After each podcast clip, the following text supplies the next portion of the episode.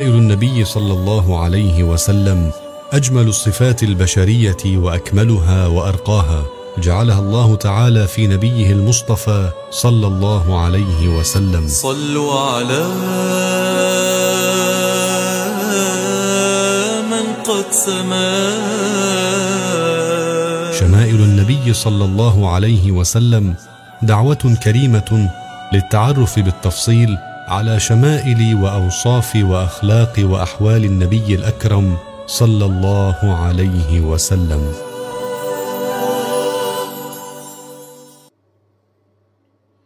الحمد لله رب العالمين أحمده وأستعينه وأستهديه وأستغفره وأسأله سبحانه السداد وحسن النية وحسن الختام. وأصلي وأسلم على السيد السند نبينا محمد وعلى آله وصحبه الطيبين الطاهرين. نكمل من حيث كنا وصلنا فيما جاء فيما كان يقوله النبي عليه الصلاة والسلام قبل الطعام وبعده. امضي الله يكرمك. بسم الله والحمد لله وصلى الله وسلم على رسول الله. بالسند إلى الإمام الترمذي رحمه الله قال باب ما جاء في قول رسول الله صلى الله عليه وسلم قبل الطعام وبعد ما يفرغ منه. قال حدثنا قتيبة قال قتيبة المراد به قتيبة بن سعيد الحافظ الجوال المعروف أحد من أكثر الترمذي من الرواية عنه. نعم. قال حدثنا ابن لهيعة عن يزيد بن أبي حبيب عن راشد بن جندل اليافعي عن حبيب بن أوس عن أبي أيوب الأنصاري رضي الله عنه أنه قال كنا عند النبي صلى الله عليه وسلم يوما فقرب إليه طعام فلم أر طعاما كان أعظم بركة منه أول ما أكلنا. يعني أكل منه أناس كثيرون.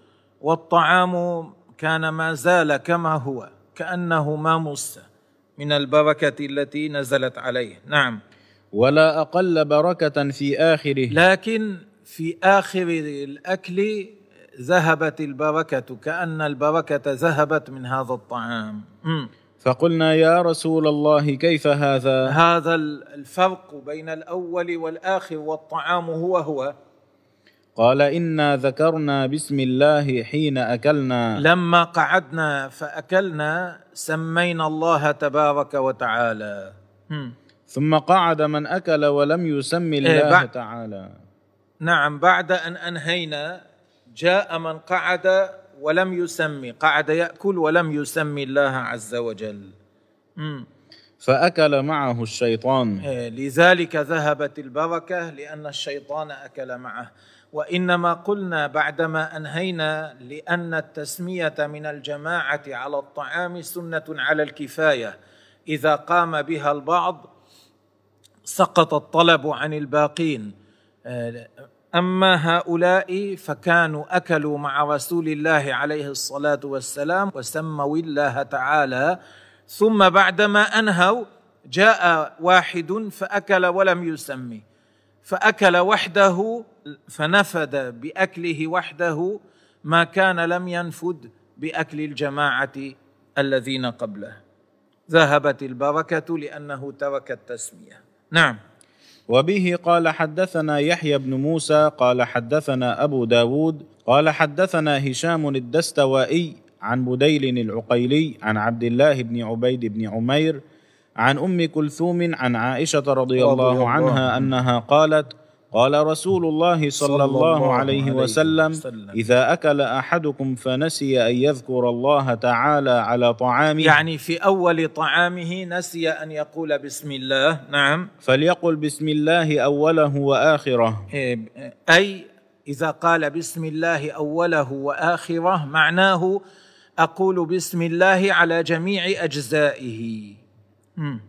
وبه قال حدثنا عبد الله بن الصباح الهاشمي البصري قال حدثنا عبد الأعلى عن معمر عن هشام بن عروة عن أبيه عن عمر بن أبي سلمة أنه دخل على رسول الله صلى الله عليه صلى الله وسلم عليه وعنده طعام. نعم. فقال ادن يا بني خاطبه عليه الصلاة والسلام بالرفق واللين والتحبب. أدن يا بني كل معنا أدن يا بني.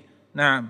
فسم الله تعالى وكل بيمينك وكل مما يليك. فعلمه عليه الصلاة والسلام من آداب الطعام ما علمه برفق ولين ومحبة. أدن يا بني قال له فسم الله تعالى قل بسم الله. يفهم منه أنه ينبغي أن يسمي الذي يأكل أن يسمي الله تعالى في أول طعامه. وكل بيمينك ولا تأكل بشمالك. وكل مما يليك أي كل من الطعام الذي هو من جهتك ولا تجعل يدك تطيش في الصحفة. إلى يمينا وشمالا و... لا إنما كل مما يليك. الطعام متشابه فكل مما يليك. نعم وبه قال حدثنا محمود بن غيلان قال أخبرنا أبو أحمد الزبيري قال حدثنا سفيان الثوري عن أبي هاشم عن إسماعيل بن رياح عن أبيه رياح بن عبيدة عن أبي سعيد الخدري أنه قال. كان رسول الله صلى, الله عليه وسلم. إذا فرغ من طعامه قال الحمد لله الذي أطعمنا وسقانا وجعلنا من المسلمين. فيسن إذا فرغ الإنسان من طعامه أن يقول مثل هذا الحمد لله الذي أطعمنا وسقانا وجعلنا من المسلمين. نعم. وبه قال حدثنا محمد بن بشار قال حدثنا يحيى بن سعيد قال حدثنا ثور بن يزيد عن خالد بن معدان عن أبي أمامة أنه قال كان رسول الله صلى الله عليه وسلم إذا رفعت المائدة إذا رفع السماط إذا رفعت السفرة يعني التي عليها الطعام. إذا رفع الطعام يعني. نعم. إذا, إذا رفعت المائدة من بين يديه يقول الحمد لله يعني إذا أنهى طعامه. نعم. الحمد لله حمدا كثيرا طيبا مباركا فيه غير مودع ولا غير مودع يعني الحمد غير مودع. لا نودع الحمد نعم. غير مودع ولا مستغنى عنه ربنا. ولا ولا ولا ولا نستغني عن الحمد أيضا ولا مستغنى عنه ربنا. أي يا ربنا.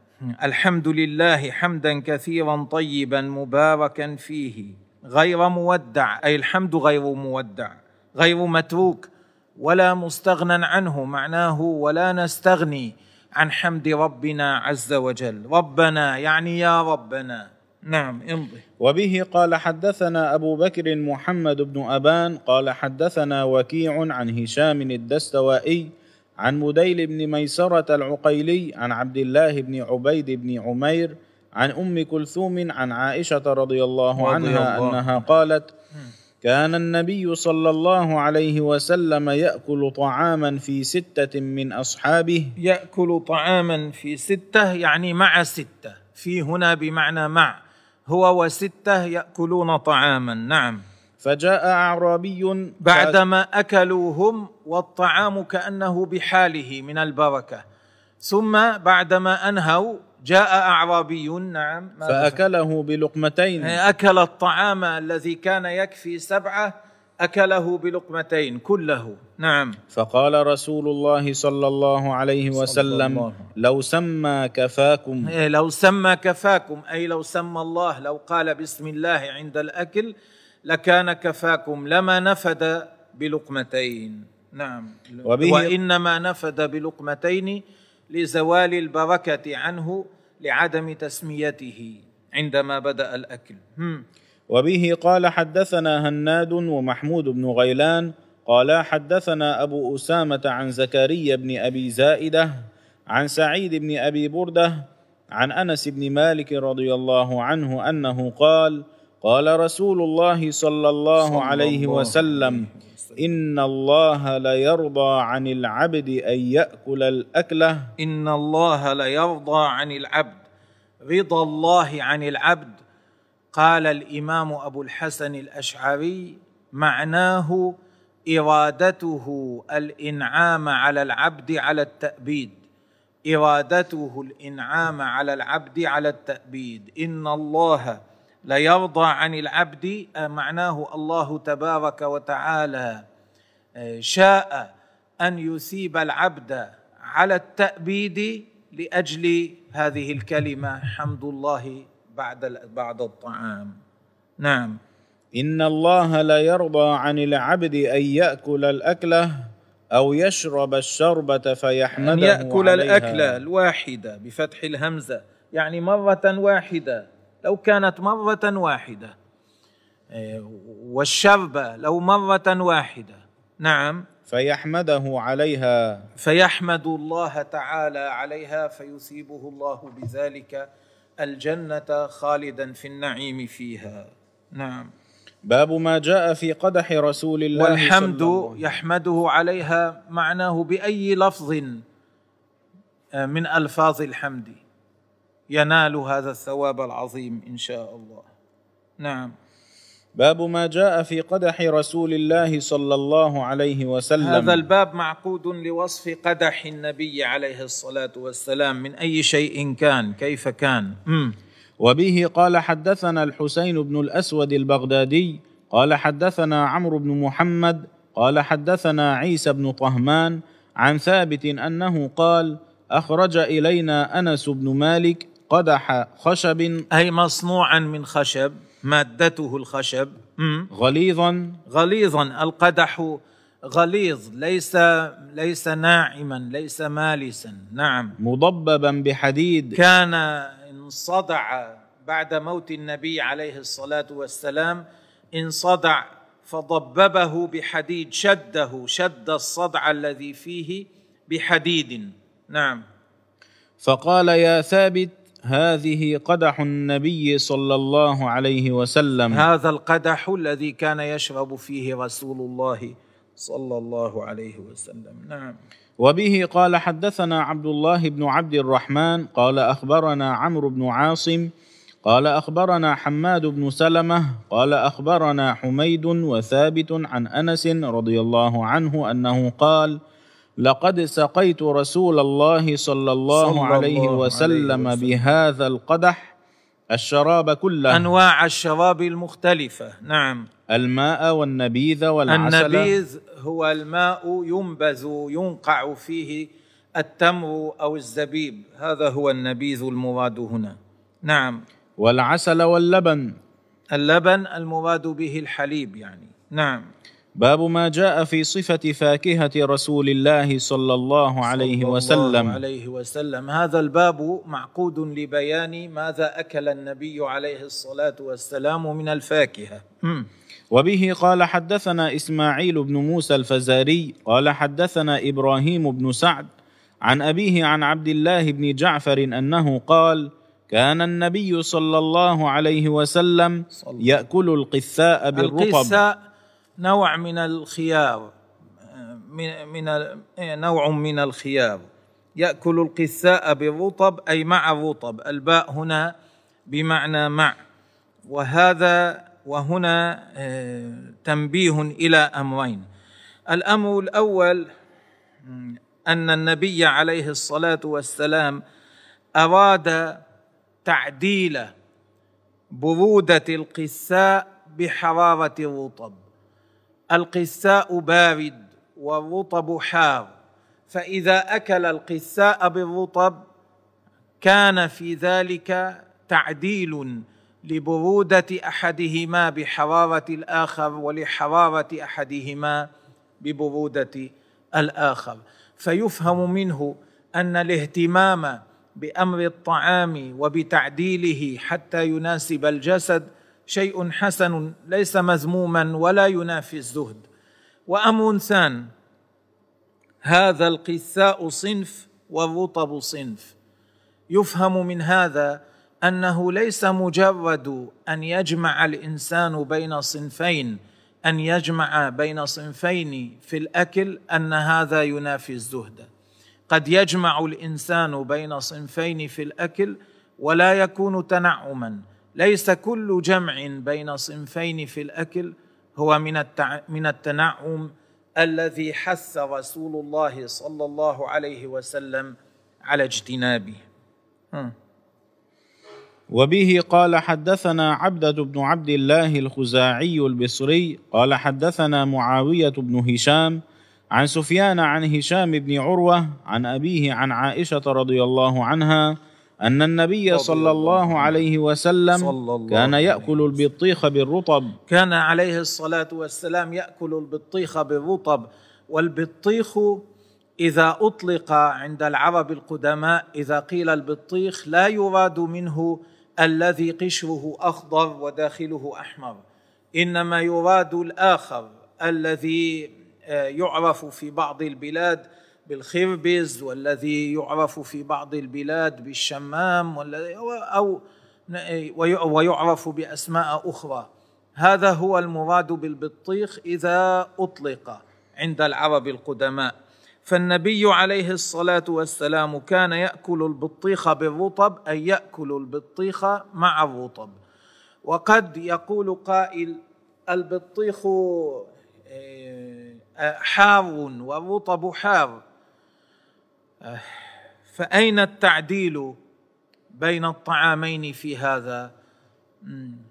والجواب أن البطيخ الذي كان يأكله النبي عليه الصلاة والسلام كان لم يبلغ حد الصفرة والبطيخ إذا لم يبلغ حد الصفرة يكون باردا ليس حارا وكثير من البطيخ إنما يجنى في بلاد الشام وغيرها وهو ولونه ما زال أخضر لم يصل إلى الصفرة.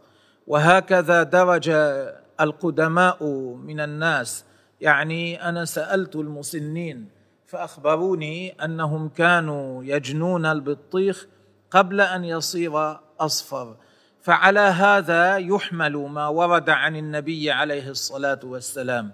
وليس في فعله ما يضاد ما يذكره الأطباء. لأن البطيخ إذا كان أخضر فهو بارد والرطب حار فيعدل هذا بهذا. كل منهما يعدل بالآخر. امضي. وبه قال حدثنا إبراهيم بن يعقوب قال حدثنا وهب بن جرير قال حدثنا أبي قال سمعت حميدا أو قال حدثني حميد قال وهب وكان صديقا له. عن أنس بن مالك رضي الله الله عنه أنه قال رأيت رسول الله صلى, الله الله عليه وسلم يجمع بين الخربز والرطب. هذا بمعنى ما قبله والخربز هو البطيخ. هذا بمعنى ما قبله. نعم. وبه الخربز فارسي كلمة أصلها فارسي معرب. نعم. وهذا أيضا يبين أنه ليس مجرد الجمع بين لونين في الطعام يكون منافيا للزهد ليس الأمر على إطلاقه.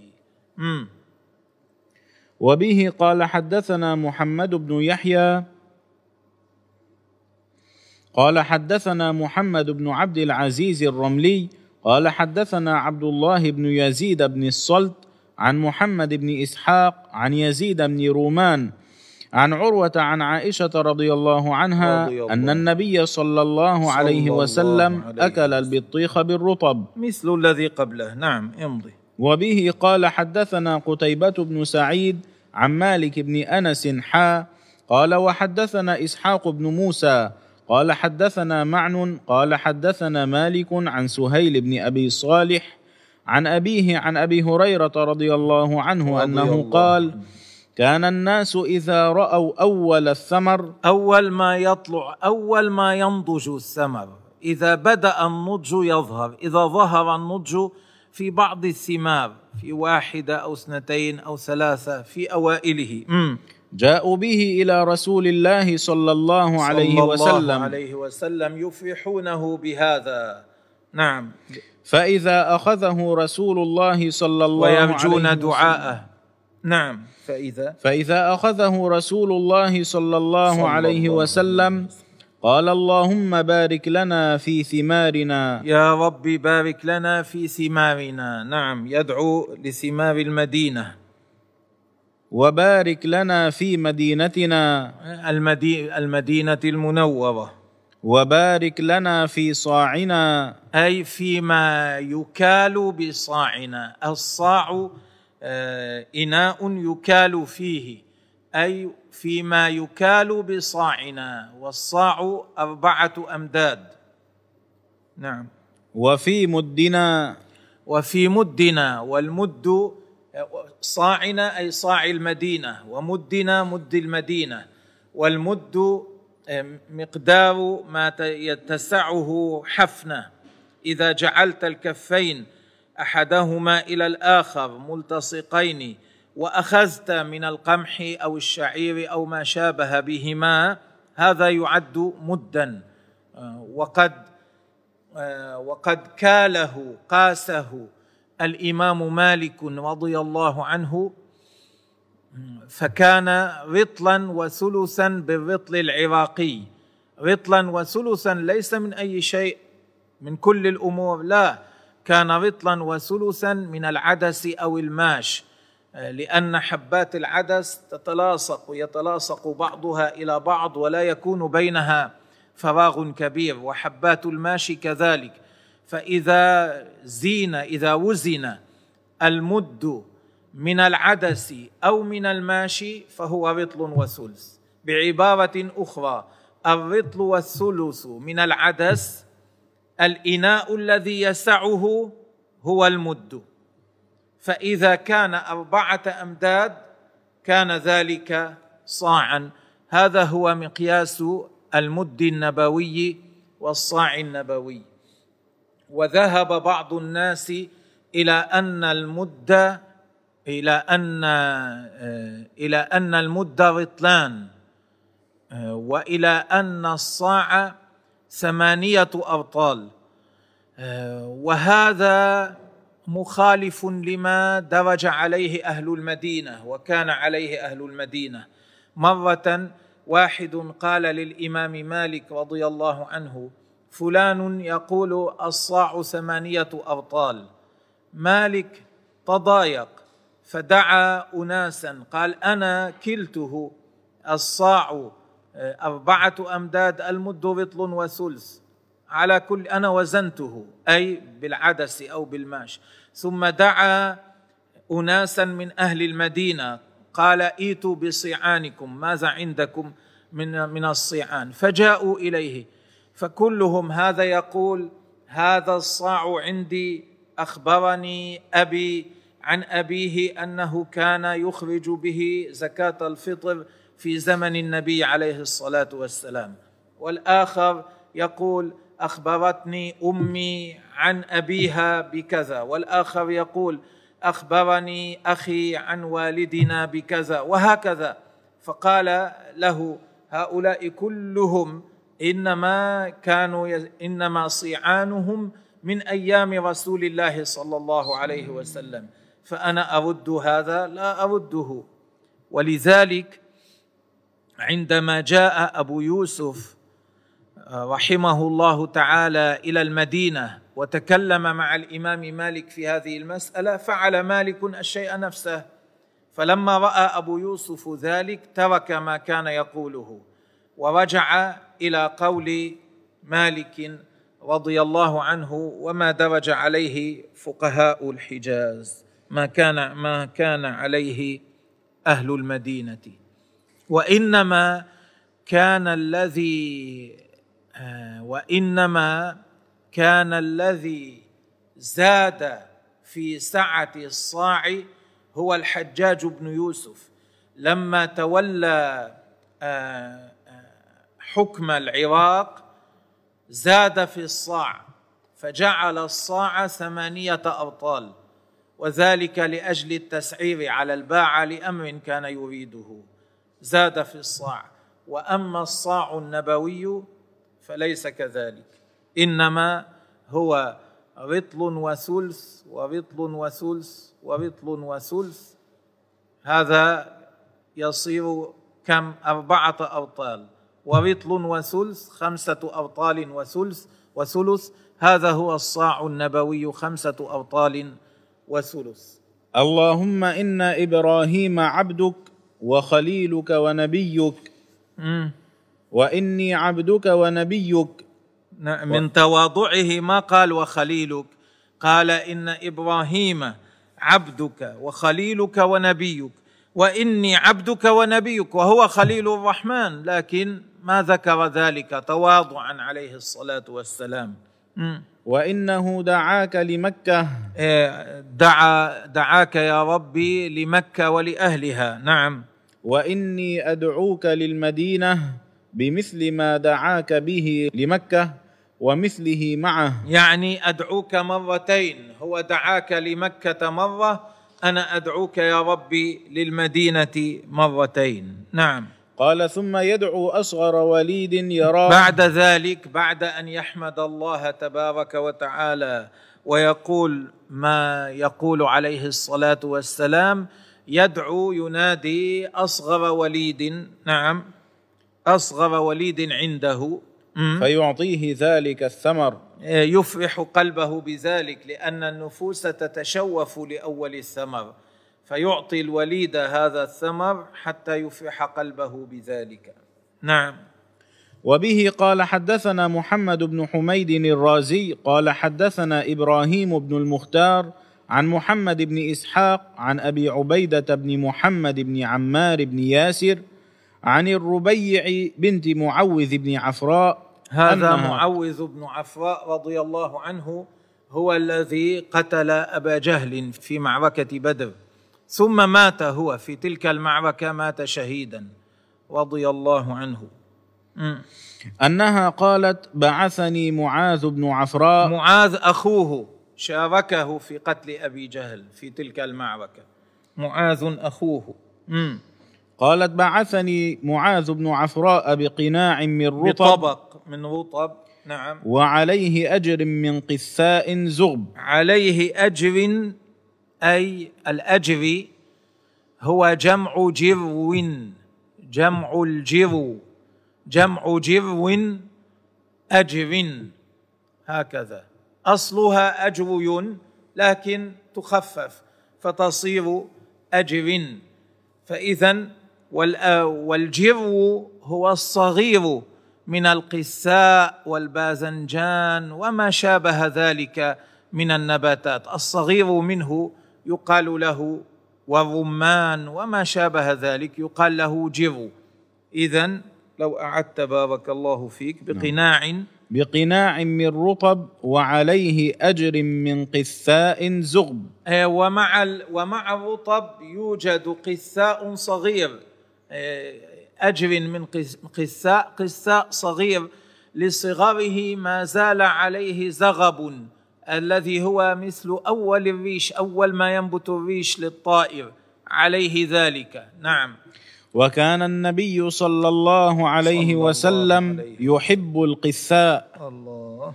فأتيته بها وعنده حلية قد قدمت عليه من يعني البحرين. جاءت له بالطبق الذي عليه رطب وقثاء قثاء صغير أول طلوعه هدية إلى للنبي عليه الصلاة والسلام. وكان النبي قد جاءه ذهب مصوغ حلية. معمول حليا هذا الذهب. نعم. وعنده حلية قد قدمت عليه من البحرين فملأ يده منها فأعطانيه. صلى الله عليه وسلم. هي جاءته برطب وقثاء هو ملأ يده من هذا الذهب وأعطاها. عليه صلاة الله وسلامه. وبه قال حدثنا علي بن حجر قال أخبرنا شريك عن عبد الله بن محمد بن عقيل عن الربيع بنت معوذ بن عفراء أنها قالت أتيت النبي صلى الله عليه وسلم بقناع من رطب وأجر من زغب فأعطاني ملء كفه حليا أو قالت ذهبا. صلى الله عليه وسلم. هذا مثل الذي قبله. وهنا نوقف الكلام في هذا الباب. والله تعالى أعلم وأحكم. شمائل النبي صلى الله عليه وسلم أجمل الصفات البشرية وأكملها وأرقاها جعلها الله تعالى في نبيه المصطفى صلى الله عليه وسلم. صلوا على من قد سما شمائل النبي صلى الله عليه وسلم دعوة كريمة للتعرف بالتفصيل على شمائل وأوصاف وأخلاق وأحوال النبي الأكرم صلى الله عليه وسلم.